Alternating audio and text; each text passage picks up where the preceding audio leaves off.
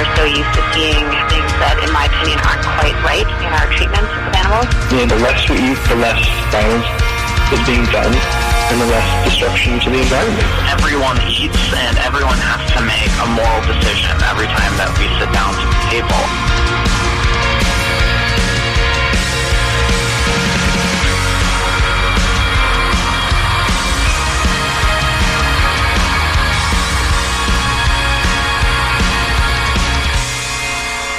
Welcome to the Animal Voices radio show, Western Canada's only radio program on animal advocacy and compassionate living. This is 100.5 FM Co-op Radio CFRO in Vancouver, British Columbia, Canada on unceded Coast Salish territories. Today is Friday, November the 22nd, 2019. I am your host, Allison Cole, and I am joined here today by my co-host, Elise Jacobson. Hello. And our control room operator operator, Carol Davies McIntosh. Good afternoon. Welcome, everyone. I'm excited about today's show because in the span of the next hour, we will be covering a large variety of relevant animal advocacy and vegan lifestyle issues. We have a packed show for you today. Our first interview will be with Camille Labchuk. She is an animal rights lawyer and executive director of the nonprofit organization called Animal Justice, which leads the legal fight for animals in Canada.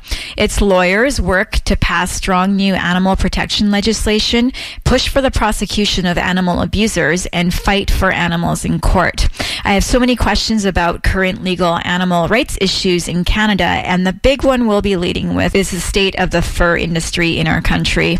That interview is coming up in about eight minutes, so please do stay tuned. Several weeks ago, I received a book in the mail that caught my attention instantly because I was already aware of the story that this book told. And right away, I thought we must have him, the author, on the show.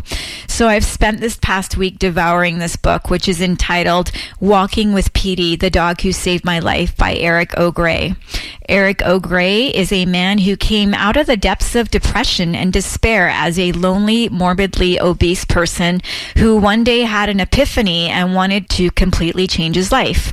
And that is exactly what he did. Within the first week of this decision, he switched his diet from fast food to homemade plant based foods and adopted a dog from a local shelter, Petey, who would change his life forever. Eric in this journey not only lost 150 pounds and became physically healthy, but he also found love and an ironclad bond with his rescue dog, Petey, who turns out was the rescuer of Eric. We'll be speaking with Eric O'Grey as our feature interview on today's show to share with us his story and messages of learned wisdom. Fair warning, this is such a touching story and I may cry. You're you're my backup personally. Yeah. that interview is coming up at 12:35 p.m. and you won't want to miss it. Yeah, and we just had a little local news story that we want to talk about briefly today. A powerful odor wafting across the road from a poultry farm is again creating problems at King Traditional Elementary in Abbotsford, according to the CBC. The stench had improved since the issue came up about a year ago, according to Shannon Godet, a parent at the school. But since about mid September, it's been back. Uh, Godet says it's a smell like I've never experienced, and I've been around a lot of different farms my entire life. At first, parents thought that it was rotting carcasses. That's how putrid and horrible the smell was. She said people at the school have become nauseous, had headaches, and had respiratory issues due to the odor. The company, 93 Land Company, declined an interview request from CBC News, but said in a statement it uses the property as a poultry farm and poultry litter storage facility. Godet says it's the manure that's creating the foul smell, which she describes as toxic as it's being stored under an open air canopy that releases fumes. She said her daughter complains that her head and stomach hurt when she's exposed to the odor. So this is pretty disturbing. Um, having school kids exposed to something like this, you know, the the news story frames it as you know just kind of a bad smell, uh, at least in the headline and stuff. But it's obviously more than that. Um, It's toxic substances, it's toxic odors that are Yes. that these children are breathing in every single day at their school, and it's um, you know this is in Abbotsford, which is as we know here in the Lower Mainland, that's the Fraser Valley, that's farming ki- the farm country. Yeah, Right? exactly. There's a lot of factory farms in that area. Right. And, um, you know, when I read about this story yesterday, what I could really imagine what this must be like for the kids because of my experience when I was at the Excelsior Hog Farm earlier Yeah. this year in Abbotsford. So, uh, you know, as when we, a whole, as you know, a few hundred of us went to this farm, and as soon as we got off the bus, the stench of of uh, ammonia was just totally permeating through the air. And it was difficult to breathe. We had to wear desk masks on our faces. And um, and and this was just on the side of the road this wasn't even where the barns were which were quite a walk in. And so i can just imagine how terrible that must be for these kids. Um, respiratory symptoms. Well, no kidding. You're breathing in all this ammonia from the feces of, of the birds, and and uh, and chicken poo, as it turns out, has extremely high ammonia levels in it. Yeah, So- exactly. Yeah. Um, yeah, yeah, it's kind of scary. Like, obviously, these kinds of things can cause serious health problems, and we have children being exposed to these. Um, yeah, we don't have too much time left, but I just wanted to mention that there is an interesting article on the Food Empowerment Project website that kind of touches on this. It's the website is foodispower.org, and if you look under the issues, one of the things that they talk about is environmental racism and um, how quite often, you know, these uh, animal farms, slaughterhouses, et cetera, these facilities that are releasing all kinds of toxic fumes and um, chemicals into the water supply and stuff, they're very frequently located in rural areas that are tend to be populated more with low income people and uh, black and brown communities, and that's kind of the case in Abbotsford as well in this particular area. So that's something to think about. It is a, a social justice issue, in addition to um, you know obviously being a huge health concern for children. And I want to say as well that even even the farming community members in that area, they wouldn't want their children to be breathing this in. You would think, right? Absolutely, Right. yeah. And this is a common day thing and, and I just feel for those poor kids who are they're starting off their lives with potential respiratory disease that's going to continue on for the rest of their lives. Yeah. It's not um, this shouldn't be happening in Canada or anywhere, but that's what the animal agriculture industry is all about. Free Geek Vancouver needs donations to remain in business. They have announced that they are in danger of closing and need your help to keep the doors open. Since 2006, the organization has helped divert over 780 tons of e waste from landfills, rebuilt over 4,200 computers, and trained over 9,700 volunteers. Free Geek Vancouver serves the Metro Van community in four important ways electronic reuse and recycling, providing free and low cost computers to the public and nonprofit organizations, low cost tech support every Wednesday night by donation, and training programs for people of all ages and skill levels. Free Geek Vancouver asks those who have financial means to consider making a donation to support their continued existence. Donations can be made online on their website, freegeekvancouver.org, or in person at 1820 Pandora Street. For our first interview today, we have animal justice lawyer and executive director Camille Labchuk back with us on the show. Animal Justice is a nonprofit organization which leads the legal fight for animals in Canada. Its lawyers work to pass strong new animal protection legislation, push for the prosecution of animal abusers, and fight for animals in court. There's been a lot of animal rights and welfare issues making headlines across Canada these days that have implications in our law, and animal justice has been busy and involved in many of these issues. We have Camille on today to give us some updates and her legal opinions about what's happening in the animal justice Canadian world. Hello, Camille, and welcome back to the Animal Voices show. Hi, Allison. It's a delight to be here. Well, thanks for agreeing to come back on the show because, yeah, it's been a while since we've had a lawyer come on the show to give us all your legal opinions. So, the premier thing on my mind and how it relates to our legal system these days is fur. The fur trimmed coats are back now in our winter season, and high end, high cruelty brands such as Canada Goose and Moose Knuckles, to name a few, have made their reappearance in the streets as those who wear them think they're making a big fashion statement when in reality, it's all overall a disgrace on how our society treats animals. I'm interested in knowing your observations of the fur industry in the past year. We've seen the cities of San Francisco and Los Angeles enact a citywide ban on the sales of fur, and then the whole state of California just recently passed the ban. And a few weeks ago, the country of Slovakia joined 13 other European countries that ban fur farming. Activists in Portland, Oregon are currently moving towards a citywide sales ban. And not only that, the high fashion designers that are giving up fur in their clothing lines are falling rapidly like a row of dominoes as each one realizes that it's their turn next to be on the right side of history. So, what is the state of the fur industry these days in Canada? We have yet to see a fur ban of any type in Canada. What is the background that we Canadians need to know to be informed on how companies like Canada Goose, based in Ontario, continue to make their millions off the lives of innocent geese and wild caught coyotes?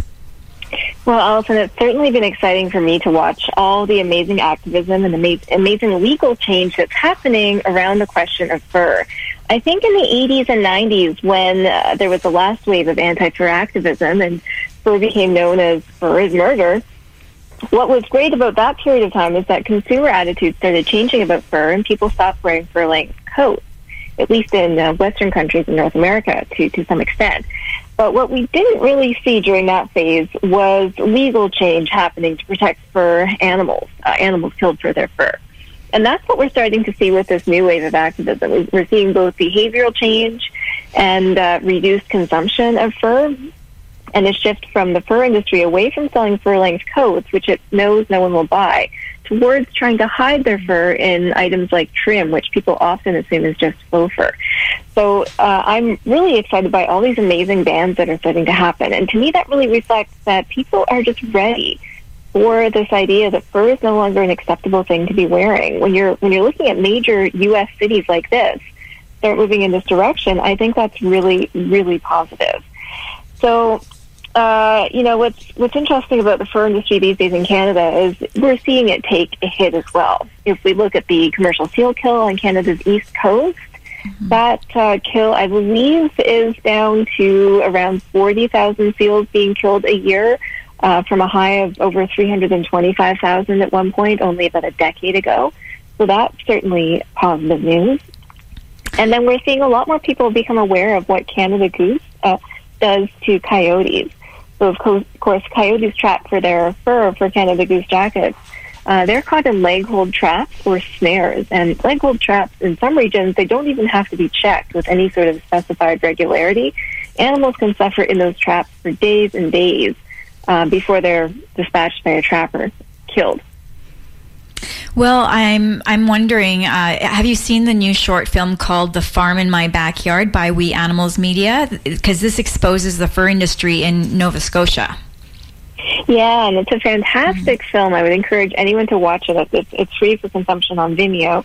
And uh, they, they actually held a screening of the, the Farm in My Backyard at a conference that we hosted in Halifax, Nova Scotia, at Dalhousie okay. University uh, about a month and a half ago. That was the inaugural Canadian Animal Law Conference. And, um, you know, it's really great, I think, to bring exposure to the issue right at home in Nova Scotia. And one of the interesting things about the film is it focuses not just on the fact that animals confined in these tiny cages, specifically minks, uh, they're abused and suffer significantly before they're killed. It also talks about the environmental damage and pollution that the fur industry unleashes on the environment. Uh, it, it's actually a huge problem. Nova Scotia itself has recognized that this is an issue, uh, but not enough legal changes happened yet. So it's really important that folks like We Animals are exposing the fur mm-hmm. industry in Nova Scotia. Our host Elise here has a question for you. Hi, Camille. Uh, can you talk about Animal Justice's role in taking the city of Toronto to court last month in an effort to challenge an advertising agency working for the city that took down an anti-Canada Goose ad last year after only being up for one day because they received one complaint about it? Yeah, it was a super interesting case. So just about a year ago, PETA uh, put up anti-Canada Goose ads in Toronto, and they put those ads on Toronto tr- city transit shelters. Now, the transit shelters are not run by the City of Toronto. They're leased out to Astral Media to run on behalf of the City of Toronto. So Astral Media was the one responsible for the ads, for approving them and putting them up. And Astral Media contacted PETA just the day that those ads went up, and it said it was receiving tons of internal and external complaints about the ads. And the ads weren't graphic, they weren't gory, they simply said, you know, they, they showed a photo of a coyote or a goose and urged consumers to see the animal as an individual and not as fur trim and to boycott Canada Goose. So a really powerful message. And obviously Canada Goose did not like this because what emerged in the court case is that the only complaint, in fact, that had been received was from someone at Canada Goose who wrote and, you know, essentially threatened uh, Astral Media with taking its ad dollars elsewhere because Canada Goose buys ads from it as well. So we were happy to see PETA file a lawsuit over that case, and Animal Justice intervened in it. And the point that we wanted to make was that it's a charter right of Canadians to express ourselves on public property. That includes transit shelters owned by the City of Toronto. And anyone who removes ads because they don't like the content is infringing on the free expression rights of animal advocates. And we absolutely need access to those avenues to be able to use public advertisements to spread the message about fur. Yes, and you know, just not even about 10 months later, we had the Be Fair, Be Vegan campaign take over the TTC Toronto Transit System. So things are changing because there were some there were some images of fur-bearing animals in the in that huge ad campaign. Yeah, that was fantastic. I've been on the streetcar that's all decked out in the Be Fair, Vegan campaign, and the St. George subway station was completely filled with it, and it was just incredible. And I think the reason that that didn't attract anybody's ire is because it didn't target a specific mm-hmm. company. Uh, the Be Fair, Vegan campaign speaks more generally about animals and suffering and exploitation and urges people to stop using animals for various purposes, but it didn't target a company in the same way that those Canada Goose ads did. And to me, I think that's important. Oh, sorry about that, dog barking. Uh, I think that's important because it's it's not just that we should have the right to say things generally about veganism. We need to be able to target companies who abuse and cause horrific suffering to animals too. Yeah, absolutely. They pay their dollars to advertise, and animal advocates can pay their money to advertise against them, in my opinion. That's what a free country is all about. So, moving forward, what would you envision as the ideal legal process to be instigated to either ban the sales of fur in Canada or even at the city level and or to ban the fur farming industry in Canada? In light of recent successes in fur bans around the world, but in a country where the fur industry plays an integral part of our history, is even starting to strategize at this point a doable thing in your opinion opinion and keeping in mind that I would say, uh, you know, a year and a half ago, I never would have thought that the ban of whales and dolphins in captivity would be something in Canada, and now look where we're at. So, is this something that we might see in the future? How can this happen? Well, you're right. Sometimes the pace of legal change surprises us. We kind of feel like the way things are right now is the way they're always going to be. And then an idea takes hold and it just runs like wildfire. And the more people hear about it, the more they talk about it, the more they start to agree with it. And I think that banning sales of fur is one of those ideas that's really picking up steam right now, and it's exciting to me. So uh, I wouldn't be surprised to see us, to see other groups, to see uh, lots of individual advocates working for various restrictions on, on fur, whether that be sales or production. I think we're going to have some challenges at the municipal level, and it differs from province to province and even sometimes city to city what powers municipalities have. But it's not entirely clear that in a lot of places in the country they actually could ban sales of fur. Uh, there's some doubt there, and someone really needs to do this, this research and look to see in a little bit more detail what can happen. Um, just speaking from personal experience in the city of Toronto, I'll, I'll just tell you an example of why this mm-hmm. could be a problem there was a, a shark fin sales ban passed in 2011, and restaurant owners who wanted to sh- serve shark fin products still took the city to court, and they managed to overturn that ban. And the court found that the city didn't have jurisdiction to pass it. Uh, the city has abilities to make bylaws affecting animals, but when we're talking about a product that's no longer a live animal, that may be a bit of a problem. So there needs to be some research done. But for sure, provinces and the federal government could restrict uh, fur in various ways. So provinces could ban the farming of fur. Uh, they could restrict trapping and hunting. They could ban sales of fur. That would be uh, certainly within their powers. And I think that the federal government could ban fur farming as well. So I think uh, it, it's time to start reaching out to legislators at all levels of government. Thanks for that, Camille. So, as I mentioned earlier, Canada banned whale and dolphin captivity with the passing of Bill S203, which Animal Justice fought for. And as I said that, even a year before that, imagining or considering that such a law would be enacted nationwide would have seemed impossible to me. But it was done. That's progress. However, there can be hiccups as new animal protection laws are passed, as you just noted. And those who are affected in their animal exploitation enterprises suddenly see themselves against a wall as to how they can continue to make millions of dollars at the cost of animals since that's their business. This brings us to this week where Ontario Cetacean Aquarium Marineland is trying to secretly export their beluga whales to the U.S. to be bred there. Can you tell us more about what's going on here as Animal Justice just testified a few days ago at the National Marine Fisheries Services in Washington, D.C. to oppose import permits for beluga whales. What was the case for opposing import permits, and how can Marineland get away with this shady behavior? Well, it's amazing that Canada's passed this groundbreaking legislation. It truly is uh, a watershed moment for animals in Canada. It was, it was the first time that we passed any serious new animal protection legislation since the 1800s. So amazing for whales and an amazing precedent. But now we're fighting to make sure that that ban still has teeth. So just to be clear on what is restricted, uh, it's now an offense to keep whales and dolphins in captivity and to export whales and dolphins to other countries or to import them and to breed them. But uh, the ban on keeping them in captivity exempts any whales or dolphins who are already in captivity. Uh, and Marineland has, I believe, 56 uh, whales and dolphins. There's uh, one orca, about five dolphins, and um, a number of belugas. Um, actually, I think the number is 61. And they they they can't acquire any more whales or dolphins, but the ones that they have can stay put because, frankly, there's just nowhere for them to go yet, short of another aquarium. And we're hoping that there will be sanctuaries eventually built, but that's not quite the case yet. So now Marineland, of course, is trying to find some way to monetize these animals, and they are trying to ship them to Mystic Aquarium in Connecticut in the United States. Now, I said a minute ago that you can't export whales or dolphins anymore. Mm-hmm. So the question is, how can they do this? Well, there can be a permit issued by the, fish, the fisheries minister if the export is A in the best interest of the whales, and that provision was inserted to make sure that they could go to a sanctuary if one was developed, or B for research, for scientific research.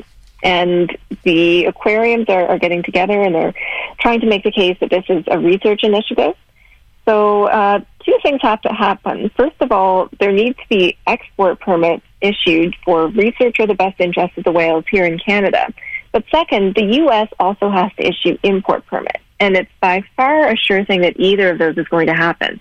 So, my colleague Kaitlyn Mitchell, our staff lawyer, was in Washington uh, earlier this week to try to tell the U.S. government not to issue import permits.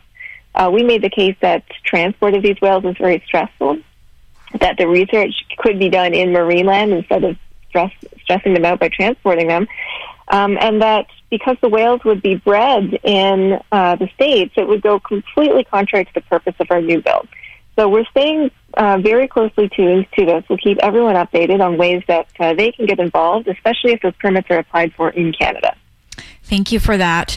Well, I also want to discuss the recent ag gag law that was effectively put into place, as I understand it, in Alberta a few months ago after animal activists occupied a turkey factory farm in the province this summer to expose the realities and the horrors of the industry in this second Meet the Victims action to take place in Canada. We had the first Canadian Meet the Victims action here in Abbotsford, BC at the Excelsior Hog Farm in April. And now local Chilliwack, Kent, MLA Laurie Throness has recently introduced the Trespass Amendment Act 2019 to, in quotes, add specific and targeted penalties against those who trespass on farms.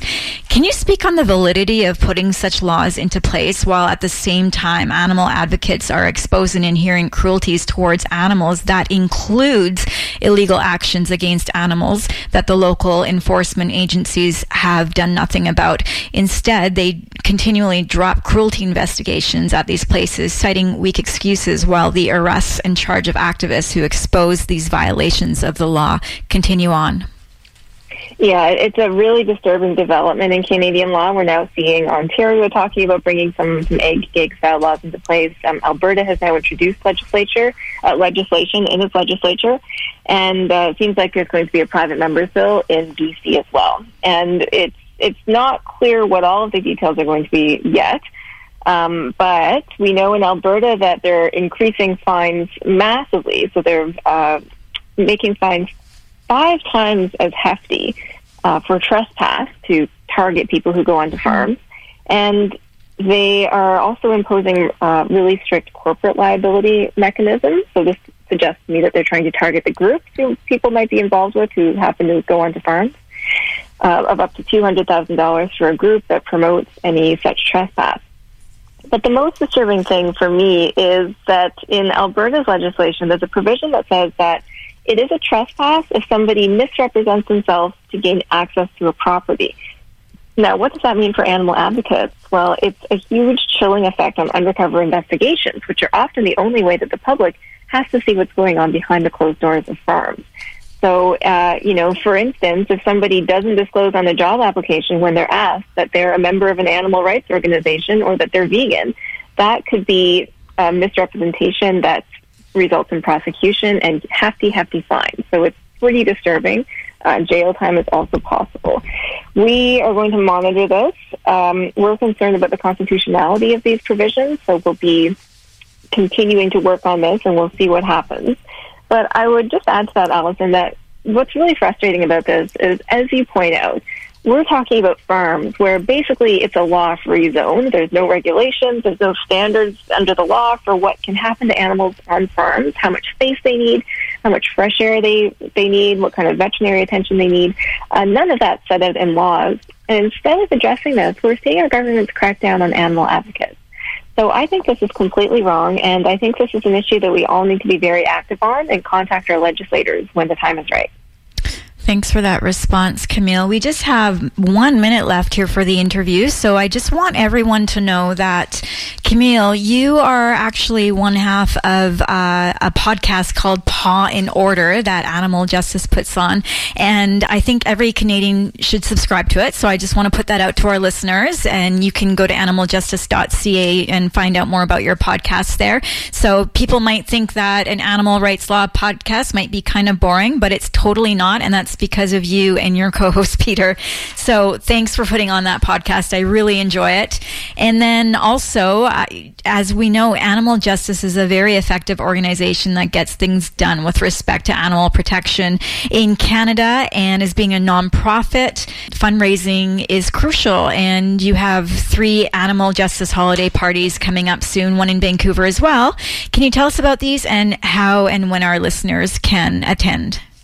Well, thanks for the very kind words about the podcast. So we love when, when people start listening. And we're having parties this year on uh, November 29th in Vancouver. We're, we're at the West Side Grand. It's 1928 West Broadway Street. Um, it's super fun. We've got amazing vegan food, cocktails, special guests, silent auction.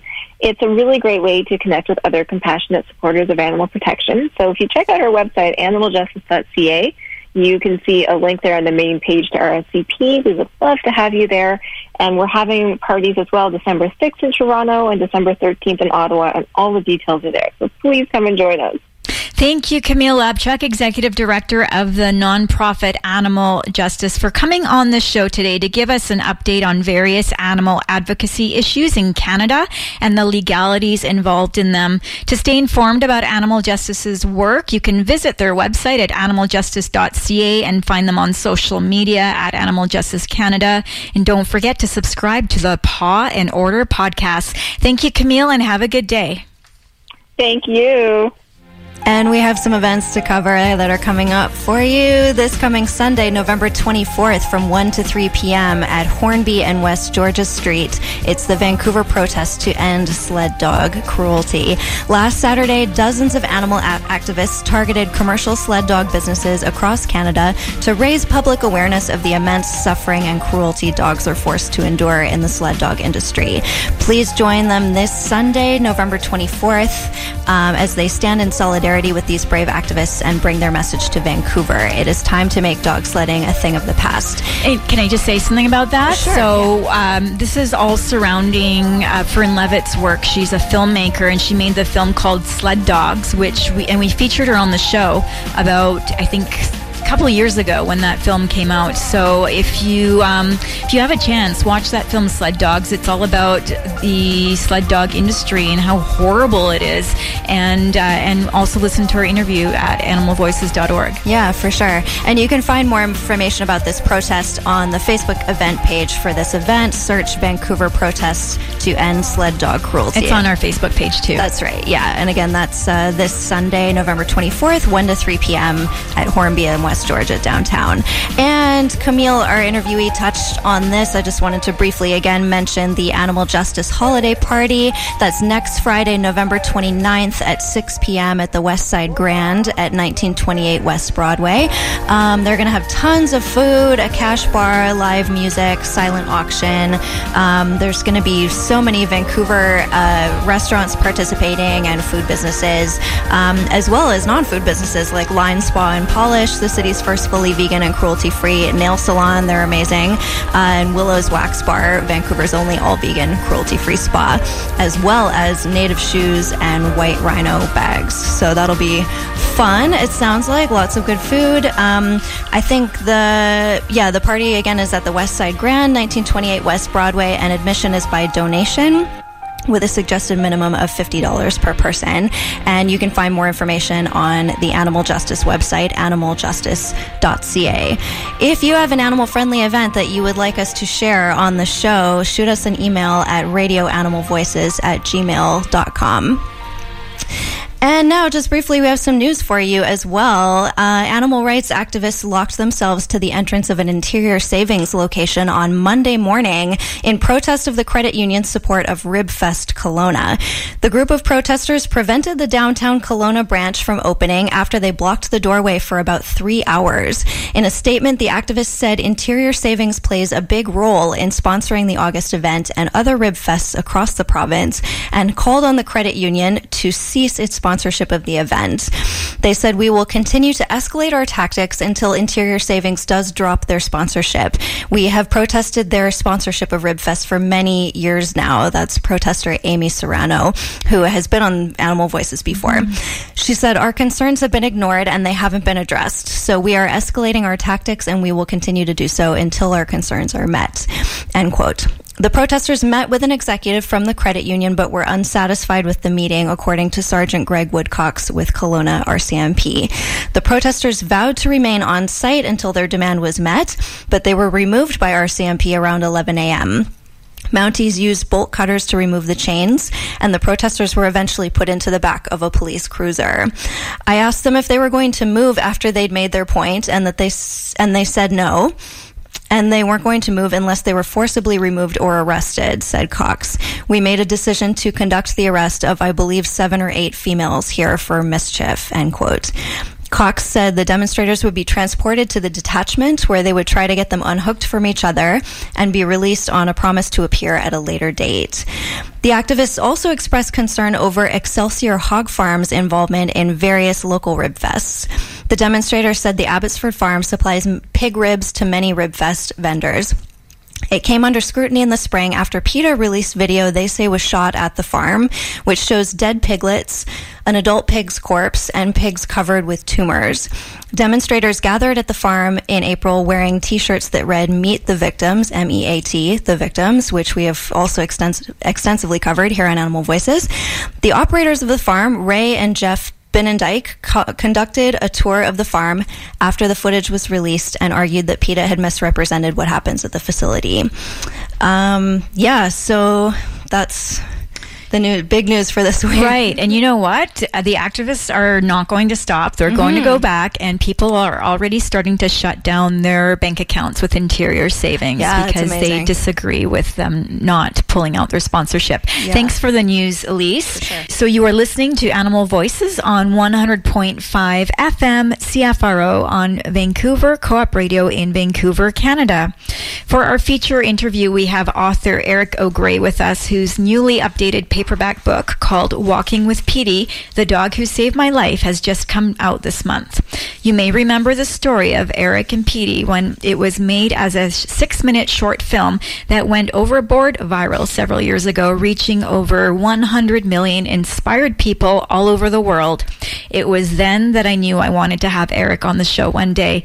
The film was named by the New York Times as the number one internet news story in California in 2016 and continues to be popular to this day. Eric is an inspirational speaker with a Bachelor of Science degree in finance from San Jose State University and a Juris Doctor degree from Emory University.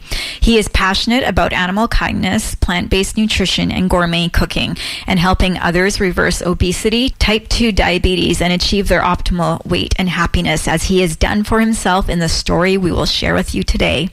Eric will also speak about the life transformative benefits of companion animal adoption where you might think that you're rescuing an animal, but it turns out that they are rescuing you as well. Hello, Eric, and welcome to the Animal Voices Show. Well, thank you so much for having me on your show and also for the kindness and generosity of your introduction. Well, thank you so much for being here. I'm I'm honored to have you on the show today, especially after having read your book this week, which is such a page turner. I just read it so quickly and I just I hope that everyone goes out and, and reads it. And you know, I remember seeing the short film about you and Petey on Facebook a few years ago and how you changed each other's lives for the better. It was a story that made me cry tears of joy every time I've seen this film. Your book, Walking with Petey, The Dog Who Saved My Life, is a full narrative narrative of your life changing journey over a span of the last decade. And I highly, highly recommend it once again for all of our listeners to read. It's a personally gripping page turner, as I said, and I just enjoyed reading it so much. Now, where the book starts is as you, as a morbidly obese person, living a life of despair and loneliness and providing a lens for the rest of us who would have never have thought of or imagined the daily struggles that being morbidly obese can put you in. You were about 340 pounds back then, which you found to be a very uncomfortable weight to be at, and you were all but hopeless hopeless to find some way to live a purposeful life. And then a miracle happened, which entailed a vision that you experienced telling you to follow the signs to change your life. And unlike most people, you did exactly that. First, can you tell us a bit about what your life was like back then and how it affected you not only physically, but psychologically as well? It's um, it is extraordinarily miserable and difficult to be obese. Um, it's painful in every way. Walking is painful. Getting around is painful. Um, I was out of breath just tying my shoes. Uh, clothing doesn't fit at all, and it's just very difficult to go around, get outside. When you do run into people, everybody is looking at you with with some sort of. Um, a lot of people look at you with judgment, and you just start feeling like a great sense of shame and um, unworthiness. And so, I, like a lot of people in that condition, simply stopped going outside because I didn't want other people to see me. I felt ashamed and embarrassed about myself, and I didn't want to deal with the judgment. I, I just so I stopped going outside, and right before the book starts, I'd been in a situation where I only went outside when absolutely necessary, when required by my employment, and when I had no other choice. So I had lost all my friends. All my friends had gone by the wayside. I was living in an apartment by myself. I wasn't going outside at all, and I hadn't been on a date in 15 years. I wasn't as much living as I was just waiting to die and living from day to day. It was it was a very difficult experience. Well, the former U.S. President Bill Clinton, who we know to be a plant based eater, plays a role in your transformation. Can you tell us how this led to you following the signs of your vision that led you to a naturopathic doctor that actually spent the time to listen to your story, ask you many questions, and then give you some specific tasks to do rather than simply prescribing some medication as most doctors would do? Thank you. So, I had um, two rock bottom experiences. The first one, when my uh, primary care physician looked at my file one day, looked at me during a physical, and told me that I should probably go out and purchase a cemetery plot because I would likely need one in the next five years. And it was then I decided to get a second opinion and, and find a new doctor. And very shortly after that, I had to go on a um, on a work trip and just so I had to fly out of town to Louisville, Kentucky, and on the, my way back, it's such an extraordinary experience being that big, getting on a, onto an airplane. You know, as you're walking down the aisle, every person is looking at you with a look of fear in their eye, as if, oh my God, don't let that fat guy sit next to me. So on the plane that day, I got in and I sat down and I tried to strap in to the flight, but the seatbelt wasn't long enough and I needed a seatbelt extension. The flight didn't have one, so they had to delay my flight by 45 minutes till they found a seatbelt extension on another plane. And while this was happening, there was a guy next to me saying, I'm going to miss my connection because you're too fat. And it was just a really horrible experience.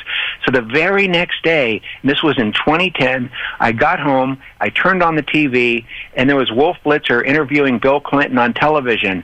And Mr. Clinton looked better than any time that I'd ever seen him in my entire life. The bags under his eyes were gone his face was oval rather than round. He looked really good, and and uh, Wolf just eventually stopped the interview and said, "You know, Mr. President, you have to tell us what you've done because you just look great." And he said that for his daughter getting married and to reverse his heart disease, he had uh, consulted with some doctors who are aligned with a new book called the China Study, and they were helping him implement a plant-based diet to lose weight and reverse his heart disease. And at that time, I'd been on every diet ever commercially marketed in the United States Weight Watchers, Nutrisystems, Atkins, everything. And in fact, I'd cycled on and off of Atkins for 20 years trying to lose weight, and nothing had worked. Everything I would fail and then rebound and regain all the weight. So when, when Mr. Clinton said plant based diet, I immediately Googled plant based diet. This was in August 2010. And when I Googled that, Google returned for Clinton plant based diet no search results found. Now, if you do that same search now, you're going to get about 30 million hits. And so I thought, I got to find out about this. So I immediately engaged my research skills and I started calling new doctors because I wanted a new doctor, trying to find a doctor who knew what this plant based diet was. Maybe this would work for me. And eventually I did find a doctor a licensed naturopathic doctor in Cupertino, California. Her name is Dr. Preeti Kulkarni, and she was wonderful. Anyway, she said that not only did she know what that was, but she practiced it herself and she encouraged me to make an appointment to come down and see her to see if we could if that would work for me also and so I did. Amazing. Hi, I'm Eric Elise here. I'm just wondering, uh, can you tell us how you found Petey at the Humane Society shelter that first week and how your relationship with him developed in the first six weeks, uh, especially given that you had never been an animal guardian before? Yeah, so when I went to a Dr. Preeti, it was it was very interesting. She told me that uh, uh, after everything that she did for me, and I don't want to skip ahead, but she prescribed. It was very unusual. It's unlike any doctor's appointment that I'd ever had before. Rather than just spend five minutes with me and write me a prescription, she prescribed. After spending an hour and a half with me, she prescribed a plant-based diet and a dog from my local shelter. And at the time, I couldn't figure out why she was prescribing a dog because I'd never had a pet before and I didn't know how a pet could help me. And she said it was for several reasons. First, so I would get outside and be forced to walk the dog. Second, because I would get outside and maybe meet some people. And third, so I would have some companionship. So I asked her and I said, well, is it okay if I get a cat instead?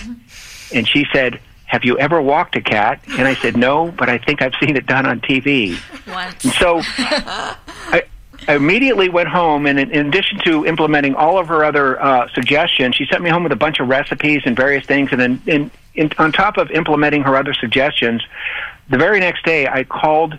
I, I did some research, and I, I found animals, or I found animal shelters in my area, and I called um, Humane Society Silicon Valley in Milpitas, California, because I was living in San Jose at the time. And I called and I said, My doctor said that I need an obese middle aged dog so we have something in common. And they said, Well, we have, you know, after she talked to me on the phone for a while, the adoption coordinator, she said, We have the perfect dog for you. And so I went down thinking that the perfect dog was a dog that never had allergy issues, wouldn't bark, uh, was just smiled all the time, would love me, and would never ever in the history of the dog pee or poop in my apartment. So I went down looking for that perfect dog, and in my mind was like an eight pound golden retriever. And so after I made it through the uh, the interview process and uh, uh, committed that this dog would remain part of my life forever, and there was no takebacks. And once I adopted this dog, this dog was part of my family, and I had made a formal commitment. I went in to the adoption room, and I'm sitting in the adoption room, and I hear this very loud sound coming down the hallway, and it sounds like almost like Godzilla is coming down the hallway, like really deep thuds and clacks of nails on concrete. And in walked the the the most obese, unhealthy looking dog that I'd ever seen in my life and I was shocked at first. And so I said to the adoption coordinator, I said, "Well, where's my dog?" And as soon as I said that, the, because that wasn't the dog that I had in mind, and as soon as I said that, the dog looked up at me, and he was more disappointed in me than I was in him. And so the adoption coordinator controlled the situation immediately, and she said, "Well, you know, she she reaffirmed why I was there. She said, you know, you need to, uh, a buddy to work on something together, and can you imagine any dog that is more perfect for you?" And you know, in fact, I couldn't. So I went home with the dog, and I named the dog Petey because I'd never had a dog before, and I'd always, when I was a, I was a kid, I'm older. When I was a kid, I watched a mo- uh, TV series called The Little Rascals and the hero dog on that was his name was Petey, so I figured I would call my new dog Petey. So we got home and I didn't know what to do with him and he didn't know what to do with me. I don't think that he'd ever been inside before. Uh, I think that he'd been on, according to the what I read on the intake forms, he'd been uh, on a chain most of his life, and he was seven years old.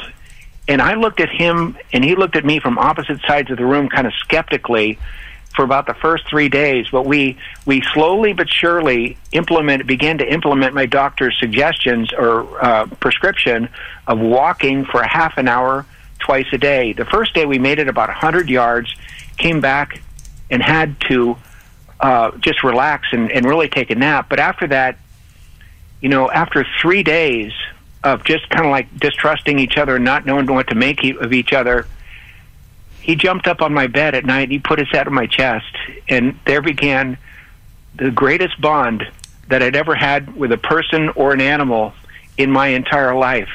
He treated me as if I was the greatest person to ever walk the earth. And in doing so, we formed a bond so strong it was unlike I said anything that I'd ever experienced in my life. It was pure unconditional love Mm-hmm. And I just became so committed because he was in such bad shape and I was in such bad shape. I became committed to do whatever I had to do to get better and to get him better because if something happened to me, what would happen to him? And because he cared so much about me, I couldn't let anything happen to him. So I committed that that dog was going to have an amazing life. He was going to go places. He was going to go on vacations. He was going to see things that other dogs didn't see. And me and him were going to do it together. And he loved me so much that I just began to like myself again, and he believed in me that I began to believe in myself again. Because he treated me as the greatest person on the earth, I decided to become the person who he thought that I was. That that's so beautiful, Eric. This is the point where I start crying. So, but let's let's that's such a beautiful story. Uh, but let's talk about the food part because it wasn't just the you're speaking about how you're finally getting out and getting exercise, walking to the end of the block, which you had never done before, and following the orders of Dr. Preeti, you went into eating a whole foods plant based food regime or diet with full force, having been someone who hadn't eaten an orange since age age 10 and then suddenly eating fruits and vegetables in your early 50s, even though it was a way of eating that you were completely unfamiliar with. I love that part of this transformation story because it can be so exciting when we are presented suddenly with the thousands of new plant foods that we can eat, whereas they were previously unknown of following a diet of meat and potatoes or, say, fast food every day. So please share with us a bit of your journey on how transitioning from greasy fast food delivery every day to the world of plants and vegan veganism was like for you? Well, I was 50 years old at the time, and this was 10 years ago.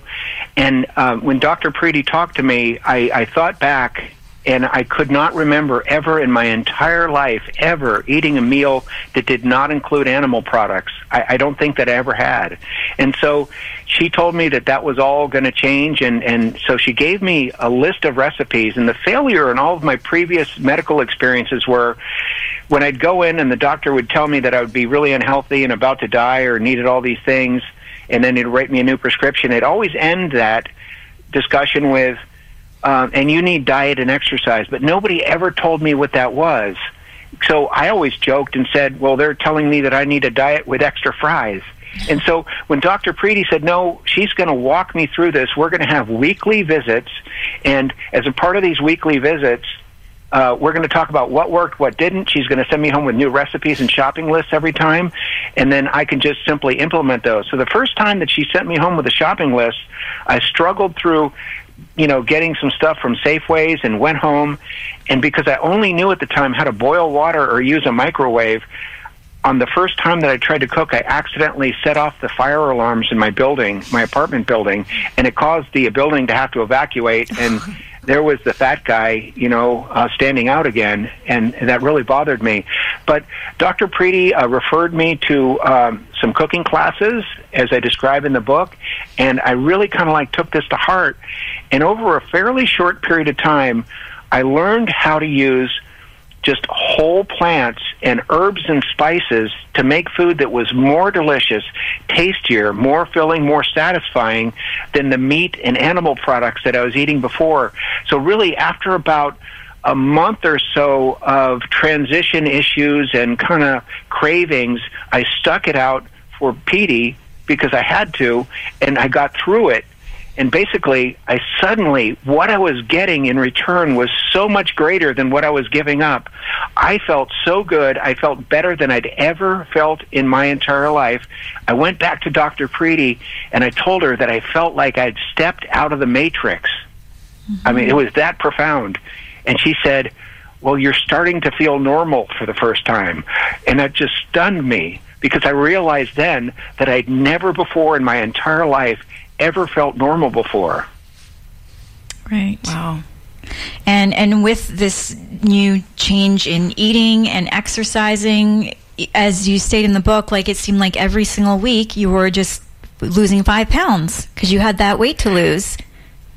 So it was crazy. I started off um, at 340 pounds on taking 200 units of insulin a day, the maximum recommended dose of metformin, three different antidepressants, uh, statins, and um, uh, high blood pressure medication and you know, there's various other medications designed to mitigate the side effects of other medications. It was it was truly difficult to do because I had all these pill bottles lined up in my bathroom, and I, I had to go through this process every morning and read the label and remember how many of each to take. So I went through all that, and in three months, I was off all of my medications including my diabetes medication, and this was like insulin inje- injections. And I was in three months, uh, my blood sugar, my morning blood sugars had normalized, and I'd started to get like really high. You know, I started to get uh, faint all the time from you know the insulin. So my doctor just basically cut all this off and we just got off the medication. And so I'd started immediately like losing about five pounds a week and then it went to four, three, two, one near the end. But the net effect is that in 10 months, I lost a 150 pounds. And the reason that I was able to do this was because I was being coached and mentored on a weekly basis by my doctor on exactly how to do this and figuring all this out and, and for the first time learning how to eat correctly and how my body worked because they don't teach this kind of stuff in, in high school or college mm-hmm. unless you take, you know, a, a science curriculum. And I hadn't. I'd taken business classes and then um, I, I was an attorney, but I, I'd never like knew how my body worked or as far as I was concerned, I was simply eating what I saw everybody else eating and then I was having the food delivered to my door because I didn't want to go outside anymore and then and then when I was obese, I was just going up to uh, uh, the drive-through windows and Dr. Preeti called this the the window diet, and that's when you go up and you order through the speaker and they just hand you the food through the window. So that's why I was on the window diet. But the point is, I was off all my meds in about three months. I was off. Uh, I reached. I, I dropped from 340 to 180 pounds in 10 months, and the most expensive part of the process because I was only paying a $25 a week insurance copay to Dr. Preeti and everything else was just covered by, you know, the insurance services. The most expensive part of the process was purchasing transition clothing. I, I spent about $4,000 on transition clothing because every 10 pounds is about an inch off your waist and then every 30 pounds you really need a full set of clothes. You can't like tailor this stuff. I mean, so I was like going to uh, the discount stores and just buying temporary replacement clothing, and just to get through the weight loss, um, the clothing was the most expensive part. And I understand your wife, Jay, also has an incredible story of weight loss due to plant based eating. Can you tell us about that, please? She does, and thank you so much for asking. Um, it's a really amazing story with a lot of different twists and turns and coincidences, but my wife and I dated from age 15 to 17. We were high school sweethearts. And then at age 17, I went in the uh, Army and we lost contact for 40 years. After the Eric and Petey film came out, I was getting thousands of emails a day, and somehow through all this noise, uh, she found me and we connected and we hadn't spoken in 40 years. And it was really kind of like a, an interesting situation because we, we talked and we were both single at the time. And so we decided to kind of get back together and you know um, have dinner and, and see what was up. And it really worked out well. But she told me on that first phone call that she was afraid for me to see her because she'd put on a lot of weight since high school and she had certain medical problems similar to what i had well, she had pre-diabetes and uh, various different uh, uh, medical issues. And so I told her, you know, first, don't worry about your weight because what kind of person would I be having been morbidly obese for 25 years if I were now judging people based upon their looks or their weight? And then number two, you know, I think that um, I'm confident that if you did exactly what I did, I, I think that I can show you a way to achieve similar um, uh, success in both health and weight loss. So she agreed. We got back together. We really hit it off. We decided to resume our relationship after uh, 40 years in, in short order uh, because she's, she's Italian and comes from an Italian family.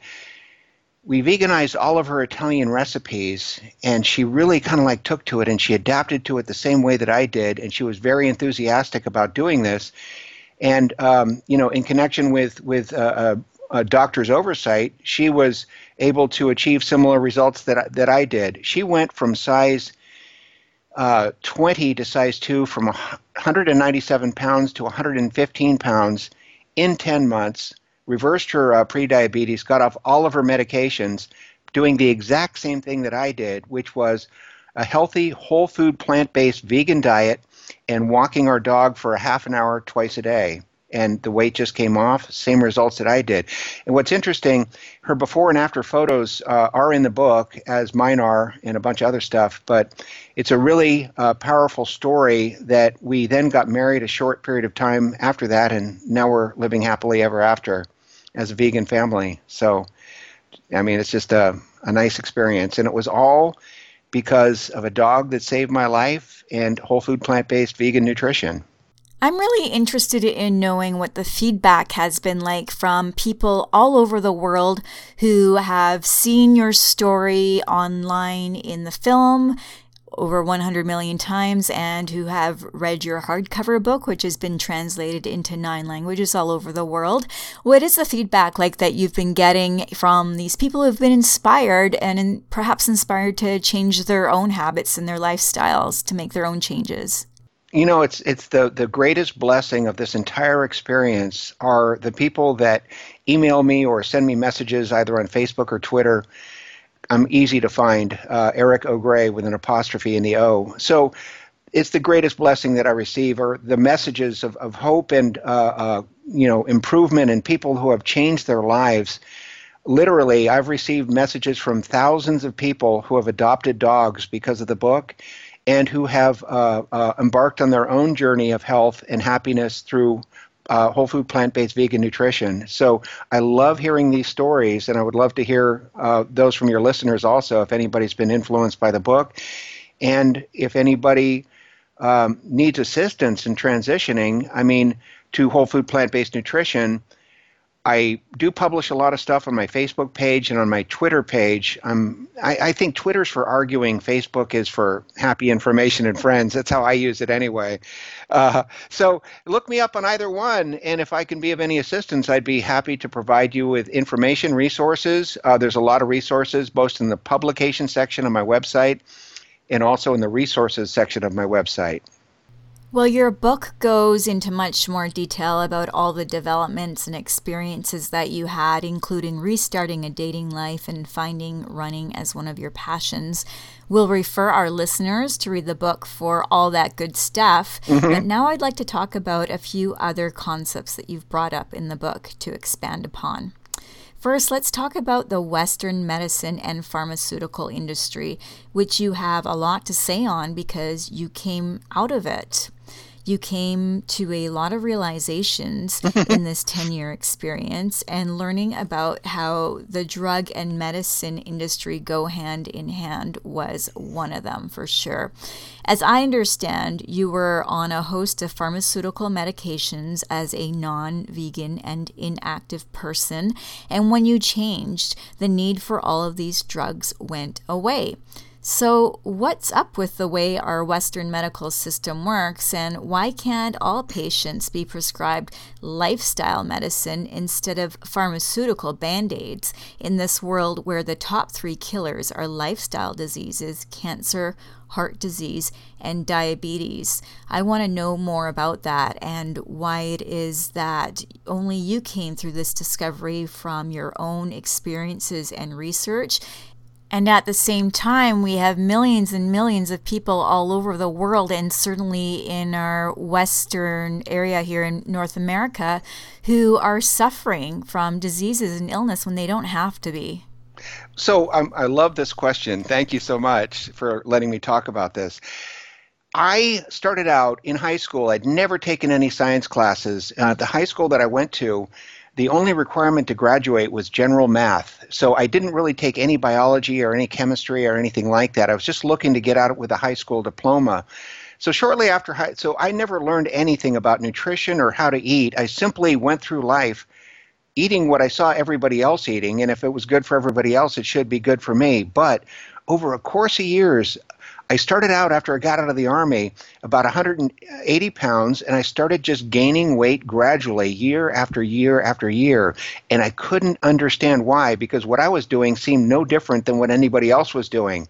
Fast forward to age 42, now almost 20 years ago, when I had a, a shock. I went into a Nordstrom clothing store. Uh, because every time that I my clothes got too tight, I simply went and I purchased new clothes. And I went into a Nordstrom and they said, Sir, I'm sorry, but we don't carry your size. And I went, what do you mean you don't carry my size? I mean, I, I'm, I'm just like a regular person size. And they said, No, we don't carry uh, uh, your waist size anymore.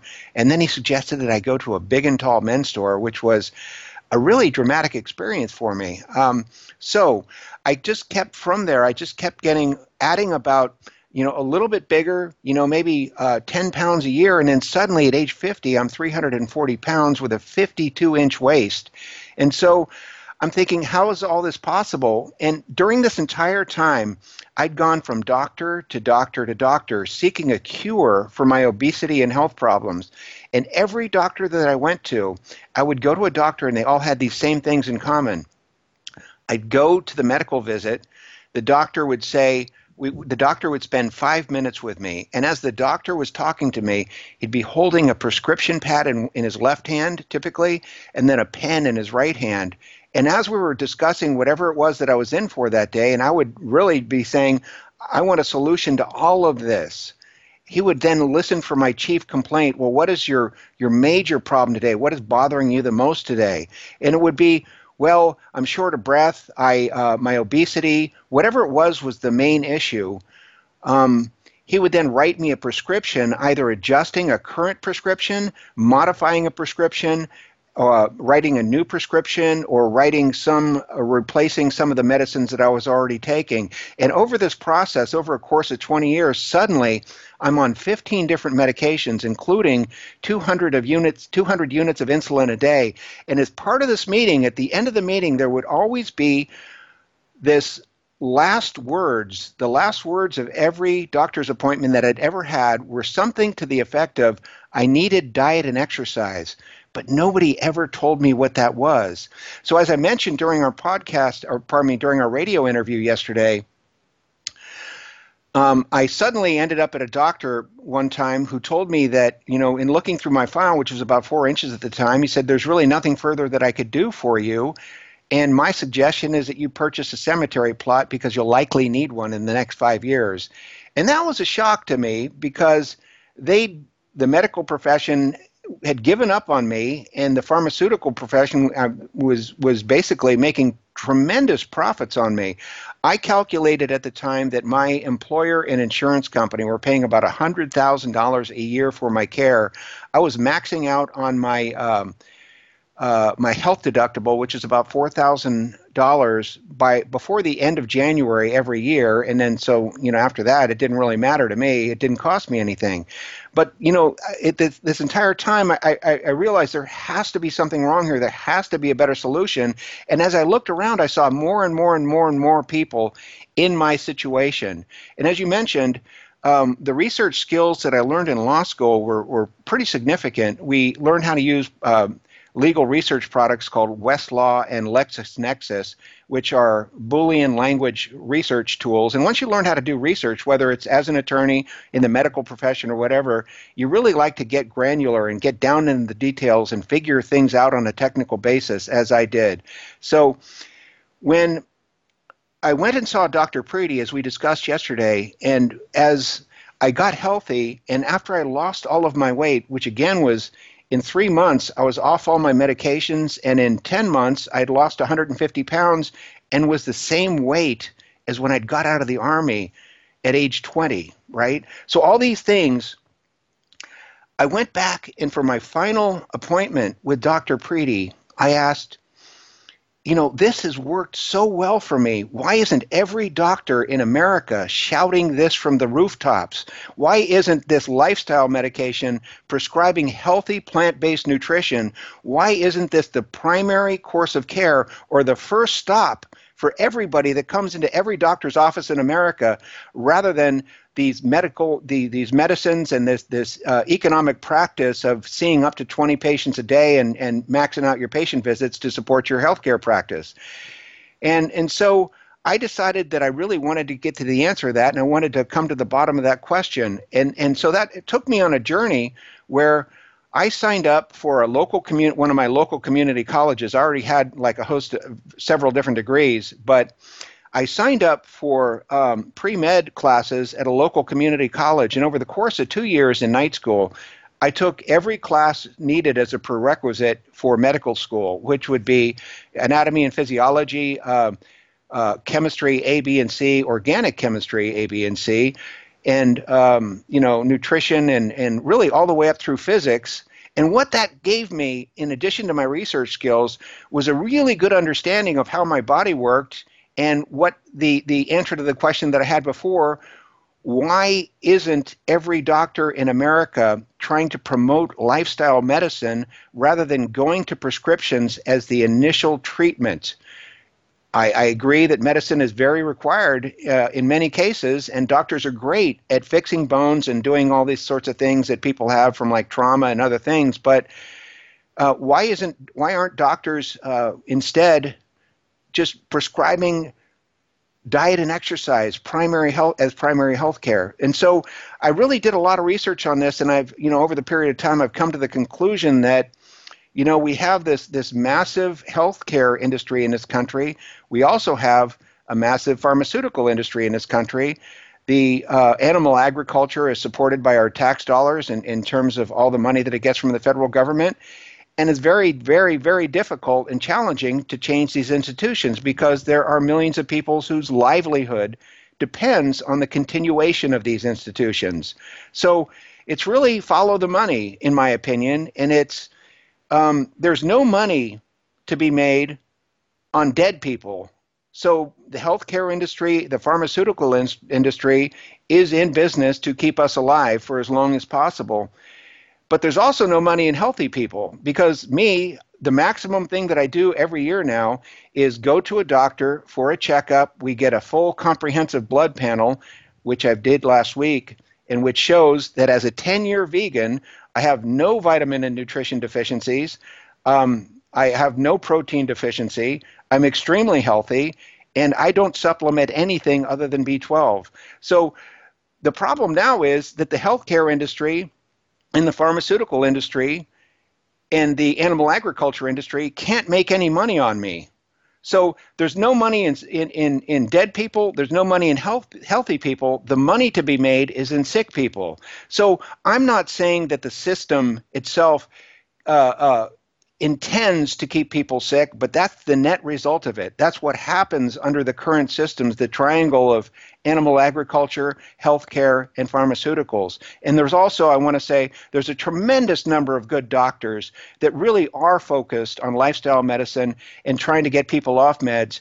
And you can find doctors like that by entering your zip code under uh, apps and websites like plantbaseddoctors.org. You can find a vegan friendly doctor who will help you get off of your meds and who will try to help you, you know, get your life back under control by using healthy food and nutrition rather than meds as a primary course of care. In your story, you also really did discover that what you put into you, the food you put into you, is what can make you sick because you had a skin condition, psoriasis, and you actually went to a dermatologist to see how this could be fixed. You said, Doctor, could it possibly be because of anything that I'm eating? Doctor said, No, no, no, uh, that's not possible. I'm going to give you this cream to put on. It may or may not work. And then you did your own elimination diet and you found out that corn was the culprit and you can't eat that. Can you tell us more about this, please? Yeah, and this was this was a fascinating situation because it, it, it really kind of proves that you know correlation is not causation and that works really both ways so in my situation after i became vegan i, I developed a severe case of psoriasis which is an autoimmune disease right so i went to a, uh, a, a medical doctor a dermatologist and i said i'm having this psoriasis and I said, What do you think could be causing it? And I said, I'm certain it's something I'm eating, but I, am racking my brains and I can't figure this out. And he said, Well, what changes have you made? And I said, Well, I went from being an omnivore to being a vegan. And he said, and he said, Well, then your psoriasis started up after you became a vegan? I said, Yes. And he said, Well, go back to being an omnivore. And I said, You don't understand. I was on, I was sick. I was 350 pounds on, on uh, 100, you know, uh, 15 different medications with type 2 diabetes. I'm never, and I'm very happy with what I'm eating right now, I'm never going back to being an omnivore again. And he said, Well, then the best I can do is prescribe, um, you know, some sort of steroid-based cream for you, and that's all you can do. So he basically wrote me a prescription for industrial strength steroid-based cream that I never got filled because I didn't want to put my body through that. I, am committed to find the real way, and so I then uh, went through an elimination diet with Dr. Preeti back down to like starting out, with I think rice and peas it was, and so what how an elimination diet works is you can find if your body is having a problem with certain foods if you start out with things that are almost impossible to be allergic to and like rice and peas would be two of the rarest allergic reactions. So if you start out with a diet of rice peas and potatoes and then you the next week you add tofu and then you're starting to add other products and you're adding only one or two items a week to your diet and then when you're continuing down the road and you're adding like additional items and you get a flare up, then you know exactly what is causing the flare up. And that happened to me with corn. And then after I eliminated the corn, the psoriasis went away completely. So it turned out that I was allergic to corn and I never knew it. And the reason that I developed psoriasis uh, from corn after I went vegan that I didn't notice before is because I hardly ever ate corn as an omnivore, and because I was eating now, uh, you know, instead of just eating seven seven different animal products like you know pork, uh, chicken, beef, fish, uh, dairy products, etc. Instead of just eating seven different animal products and bread, which is kind of like what uh, many omnivores do, I was eating among the 20,000 different edible plants that are available on Earth. So my, my diet was much more varied. So I was being exposed to many more things that I'd never eaten before. And then I found the culprit. And by eliminating that, I'm the healthiest 60 year old person that I know. That's incredible, Eric, as your whole story is. But now I'd like to get back to Petey because he is what originally incited this whole story. Sadly, Petey is no longer with us, but you believe that Petey and now Jake, the Black Labrador, were meant to be in your life. You realize that a dog and you go together, it's simply meant to be, and I can certainly relate to that sentiment as well. Can you speak to us more about this belief and the bond that you've found between canines and humans as perhaps one of the deepest familial bonds that we humans can have with other species? So the thing I started out as a vegan for self-interested health, personal health reasons. But Petey turned me into an animal rights vegan. And the reason that it did was because I'd never had a relationship with, with an animal before. And I found that when I adopted Petey and we just had a complete bond from the heart like nothing that I'd ever experienced before, I could no longer eat Petey than I could a pig. We had a, a rather prophetic experience. We went to a farm park where uh, Petey was on a leash, and we walked over to a fence, and there was some pigs behind the fence, and it was just a farm park. And so Petey stuck his nose through a fence, and then a pig came up and he put his nose on Petey's nose, and then they were like friends. And I thought, how could I ever, how could anybody eat one and love the other? You have to love both. So that had a profound change in my life, and uh, at that moment, I became um, uh, an animal rights activist as well, and I'm very proud to be one today. So that dog, uh, and just as part of this, you know, I need, I realized then that I need a dog in my life all the time, and for the rest of my life, I'm going to be adopting dogs from uh, animal shelters because my life is incomplete without one. Once you have a really strong relationship with a dog, and it, it's kind of almost um, uh, what was that James James Cameron film with the blue people where Avatar.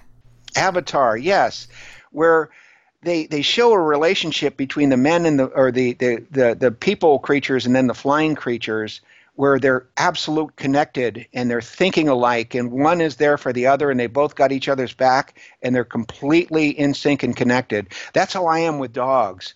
And with with uh, Petey before and Jake now, it's a situation where Jake hassles me until I take him out for his morning run, and and so he basically he's my accountability and workout partner. And I wouldn't be able to do it without him. So Jake and I have all these wonderful adventures. We do all this stuff together. We go on running. He uh, can run at age nine. Jake is vegan also because together with a uh, um, uh, a plant-based veterinarian, we designed a high-protein, balanced vegan diet for Jake, and I supplement that also with uh, the vegan dog food that I feed him called V Dog. And you know, people often think, well, can dogs be vegan? Yes, they can, because um, dogs, like bears, pigs, and humans, are omnivores and can exist healthfully on a balanced vegan diet, and I think even more healthfully than on the uh, uh, the unhealthy products with all the fillers and all the mixtures that are currently available commercially for dog food. And so Jake is a nine-year-old black Labrador who does not have a single gray hair. His muscles ripple when he walks, and he can complete a full marathon with me. So for anybody who's going to tell me that it's not healthy to feed a dog a vegan diet, my dog can run farther and, and faster than your dog at age nine, and his diet is veterinarian approved, so I'm okay with that. And that's great. I love hearing about vegan dogs. So, Jake is your new best friend now for two years. He's a black lab and he's a long distance runner, just like yep. you. So, you've just qualified to run the Boston Marathon next year in 2020. Big mm-hmm. congratulations mm-hmm. on that. And for the amazing marathon times you have already been achieving.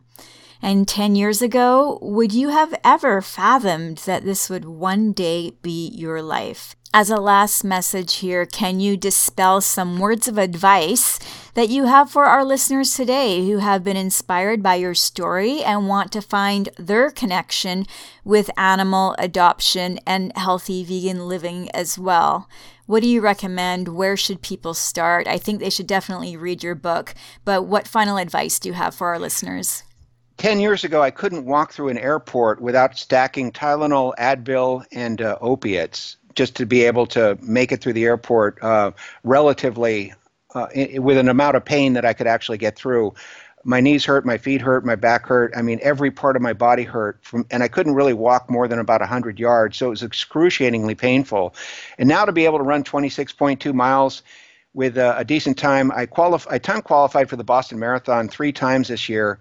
Um, my best time this year was three hours and 36 minutes for 26.2 miles. So to be able to do that at age 60 is, uh, compared to how I was 10 years ago, I mean, I am now half the age that I was 10 years ago, if that makes sense. And I look a lot younger too. So uh, that's wonderful. Now, as far as like your listeners and, and what I would like to suggest to everybody, if you or you have a family member in my previous condition, reclusive, not leaving the house, really obese, on all kinds of medications, it's not going to get any better and it's very quickly going to get worse. And the way to take action, you've got to reverse the trend. You've got to start by doing something differently. And I, I, I talk to people, and encourage them all the time. Life is hard and it requires change. And the first change that you want to make is you want to find a plant based coach somewhere who can help you through this transition. And then the second thing you can do, and you want to do it with your doctor's uh, uh, participation if you're on a lot of meds right now. And if your doctor's telling you not to go plant based, just get a new doctor. And there's lots of vegan friendly doctors and plant based doctors that will help you through this process. So, the, the most important thing is if you are lonely and you're sitting at home and you're not going outside and you don't have any friends anymore, you need to go adopt a dog from your local shelter. And let me give you some advice real quick. The dog is going to love you. It's going to be happy. It's going to be overjoyed to see you. It's going to make you feel good. The dog will just fill your heart in a way that is not filled right now. And it's going to want to cause you to live and improve your current situation. And that's the greatest thing that I can tell you. But when you go and adopt a dog, please, I'm begging you, do not purchase a dog from an animal pet store or a breeder. There are 3 million dogs and cats euthanized in the United States every year in shelters because they can't find homes. The shelters are overfilled. And people say, well, I want to get I want to get a purebred dog. Well, then just go to your shelter because 25% of the dogs at your shelter are going to be officially purebred dogs that were purchased for Christmas. And then the person didn't want to train them, so they basically gave them up after the dogs started eating their furniture and their shoes and everything. And when you adopt a dog at a shelter, you're getting a dog that is going to be the least work possible. Don't adopt a puppy. A puppy for an inexperienced dog owner is like dealing with a two year old child. They're going to run around your house, they're going to bite your hand, they're going to tear up your furniture, they're going to eat your couch, they're going to do all these things that you don't want them to do, and it's going to require training and work to be able to get them to the situation that they're a, a, a fun member of your household, like having, you know, living with a 30 year old person. That takes a lot of work and it takes time. So if you go to your shelter and you purchase an adult or better yet, senior dog, if you adopt an adult dog, that dog is going to know that you saved their life. That dog is going to look at you like the greatest person who's ever walked the earth. They're going to love you with all of their heart, and that dog will change your life. And the other main benefit is that dog's already going to be potty trained. They're not going to pee or poop in your house. They're p- way past the point that they're trying to express themselves by tearing things up with their mouths. And they're they're basically going to be a joy to ha- uh, have around, and they're not going to require any specialized training or knowledge to be able to deal one with if you've never had a dog before. So, the other very important thing to know is that when you go adopt a dog at your local shelter, you're not only saving one dog, you're saving two dogs because in addition to the dog that you just saved, you opened up a space for another dog. And that's a blessing and you know, you are you know it's it's great karma and i mean it's it's what you want to do so please consider adopting a dog get an adult dog and support your local shelter. And if you can't adopt a dog, what can you do? Can you maybe make a small donation to your local shelter? Or can you go down and volunteer? Because if you volunteer, when you give of yourself freely without any expectation of reward or benefit, that is how true happiness is created, according to all the major world religions. And I mean, I yeah, if if you want to be happy, do things selflessly for other people and then you'll truly you'll experience true happiness and the best way to do that is by volunteering at your local shelter Thank you for speaking with us today about your loving, incredible, and motivational story about forming a special bond with a special dog named Petey, and now Jake, who you have in your life, and also for advocating for plant based nutrition and helping people achieve their optimal weight and happiness. Thank you for the positive difference that you make in this world. Eric's updated paperback book, Walking with Petey, The Dog Who Saved My Life, has just come out this month and is available at bookstores for purchase. You can also find Eric Eric and the work he does at ericandpetey.com. Thank you, Eric. I hope to be in touch with you again soon and have a great day. Thank you for your kindness and hospitality. Thank you. You've been listening to Animal Voices here on 100.5 FM, Vancouver Co-op Radio in Vancouver, BC, Canada, unceded Coast Salish territories. Join us next Friday, November 29th at noon. Next week's show will be focused on vegan musicians. I'll have my colleague and friend, violist Tony Kostelic on the show. He and I are two of the first musicians in Canada to use chorus bow hair, an innovative synthetic bow hair for string instruments that is entirely animal free. We'll be discussing our experiences using it, why we decided to switch away from using horsehair on our bows, and what it's like being vegan professional musicians in Vancouver. We here at Animal Voices want to connect with you online. Visit our website, animalvoices.org, where you can stream past shows and download them as podcasts. You can also see our show blog there with detailed links and subscribe to us on iTunes. Stay in touch with us on Facebook and Instagram at Animal Voices Vancouver and on Twitter at Animal Voices YVR. And now we'll leave you with a song. This is Musicians for a Cause with Choose Me. Stay tuned for Radio Eco Shock with Alex Smith.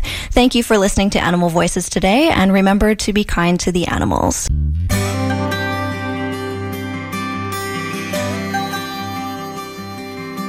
I was born in a back alley about a year ago. My mama was a stray like me where she is now, I don't know. I've been chased and I've been yelled at. I've lived most my life in fear. But you can call me lucky since I wound up here. Choose me. I'm a good dog, I don't bite, and I'd love to fall asleep beside your bed every night. Choose me. I'm looking for a home, and I'll be the best friend you've ever known.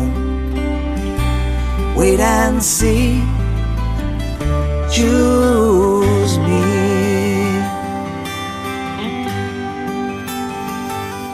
Well, I was cold and wet and hungry. I was living on the street. I had to go through garbage cans just to find a bite to eat. Then one day a man caught me. I admit I was afraid. But they cleaned me up and fed me.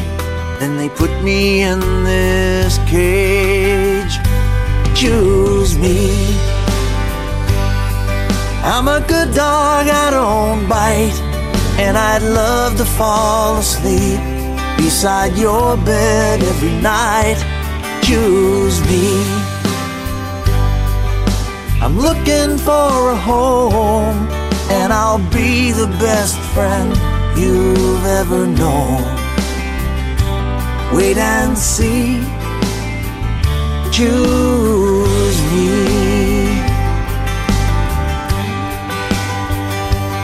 People come, people go. And I hope you're the one who just can't say no. Take me home. Won't you please choose